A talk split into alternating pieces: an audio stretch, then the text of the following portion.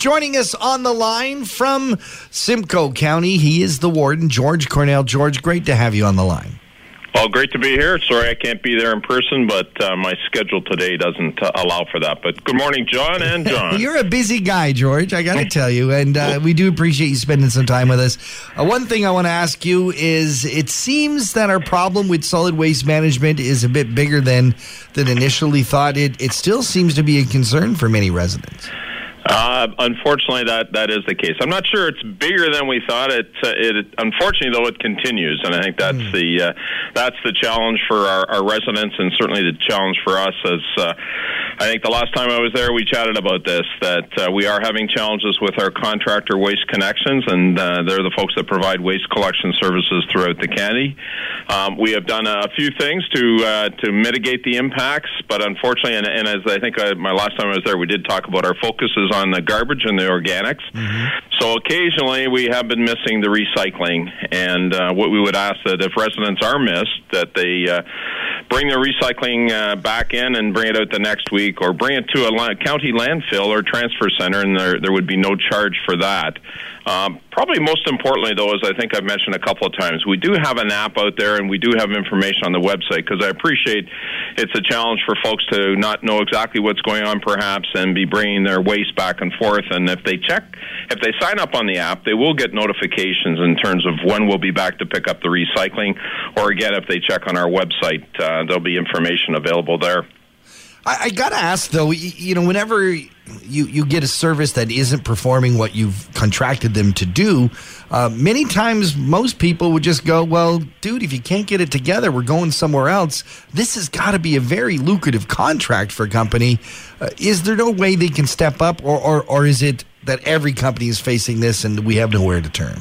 Yeah, unfortunately, it's the latter. Uh, this is not unique to Simcoe County. The challenge is it is a labor challenge, and the waste management industry is experiencing this challenge across the industry. We have been fortunate enough to be able to bring in some additional contractors that we uh, do work with as a county, and they've been able to help us out to some degree. Um, but uh, it is, as you point out, and as I've said, uh, sort of an industry-wide uh, challenge that uh, we're faced with, and we're doing bringing in those additional contractors, doing what we can to mitigate, and uh, and looking at any other alternatives that we can bring to the table. Do those additional contractors uh, add to the cost of, of our waste collection, or is that cost absorbed by the, the folks that have the contract? Yeah, it initially will add cost, but uh, we have recourse through our contract. We have a very solid contract and uh, and terms within that contract that protect us in these kinds of situations. So uh, we'll be dealing with dealing with that in due course in terms of the additional costs that we've incurred as a county and looking to recover those from our contractor, Waste Connections Canada. All right. But if if I can, I'd yeah. like to move on to uh, we have uh, coming up uh, November the 4th to November the 8th. Uh, we are running our annual battery collection week, and uh, so residents will have uh, already received their battery collection bags in the mail. And what we're looking to do is collect and uh, recycle undamaged single use and dry cell batteries. Uh, they're acceptable for the curbside collection. And uh, ask that folks place their batteries in their sealed bag and put it beside your recycling bin on your regular collection day. And then all batteries will be sorted by type in a processing facility, and then they'll be recycled to recover their respective components.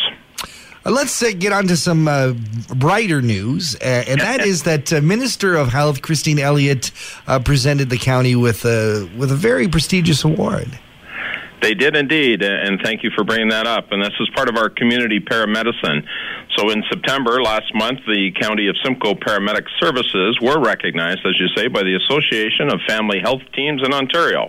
And we received a Bright Light Award for leadership and improvement of primary care. And that was presented by Minister of Health, the Honorable Christine Elliott. And thanks to uh, funding supports from the province, uh, it's enabled the county to provide community paramedicine programs, and that includes paramedic referrals, chronic disease home visits, and frequent caller follow ups. And how does this work? It, it, it's just a, a, a, branch of our, our, our county medicine unit? Exactly. It's uh, it's part of our paramedics team, and it's a new initiative that we have brought forward, and it works closely with the family health teams. And these initiatives they're helping to reduce pressure on hospitals, in particular emergency visits. Mm. And provide patients with timely access to the appropriate care. Because quite often that's the that is the challenge uh, when you you find a situation to identify what is the most appropriate care, and it's not always 911 and therefore a trip to emerge. Um, our referral program, which operates across all our municipalities and separated cities, allows the county's paramedics to send referrals to support service agencies and helps patients to uh, navigate community health services. And in fact, more than 3,700 patients have benefited from our community par- paramedicine program so far. Let's talk about uh, basically how the county's doing financially. Uh, are we in good shape? Yeah, we are. We're actually in very good shape, and uh, as a result, it allows us to make some significant investments in our local communities. And if I can, I'll just maybe highlight a couple of those for sure. you. In uh, 2018, I think we did talk about this on one of the programs. Our homeless enumeration report highlighted the issue of chronic homelessness in Simcoe County. Right. So we've we've taken a number of initiatives, and earlier this month, County Council approved a 2.5 million dollars towards the redevelopment or the development actually of a new YMCA regional hub in Barrie. And what's significant here is this hub will include a transitional housing component, which will provide a safe space for Simcoe County residents experiencing homelessness. So obviously a significant uh, investment, and our our financial position allows us to do that and make those kinds of uh, investments in our community. Also, um, through our Simcoe County Hospital Alliance, we have a record. We've made a record 15-year, $45 million investment in our seven area hospitals, and uh, two of those hospitals are are close of interest to your listeners. That would be the Collingwood General and Marine Hospital and Stevenson Memorial in Alliston. And uh, Collingwood is looking at an expansion, and Stevenson Memorial is looking at a rebuild. And so they'll be the main beneficiaries of that $45 million over the next uh, 15 years, depending on the timing of their projects. And I'd like to highlight as well that we've also provided Hospice Georgian Triangle in Collingwood with almost $60,000, and that's part of a three year commitment County Council has made, which amounts to $1.5 million, and that is through our Simcoe County Hospice Alliance. So we have a hospital alliance and we have a hospice alliance, and we commit funds to those alliances, and then we look to the members within the alliance to determine what their priorities and how they want that money spent. And then uh, County Council uh, typically would support that because uh, they are closest to the situation and they know where the needs are and what the priorities are.